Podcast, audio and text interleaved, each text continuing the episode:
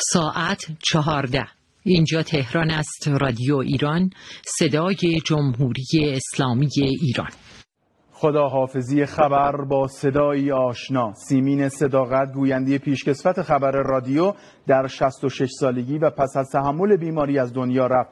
صدای صداقت صدای آشنا در خبر و برنامه های سیاسی رسانی ملی در بیش از سه دهه گذشته به شمار می رفت خانم صداقت شما چند سال سابقه کار توی رادیو دارید؟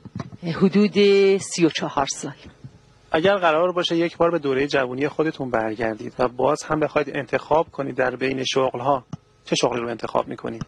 من عاشق کارم هستم باز هم گویندگی رو انتخاب خواهم کرد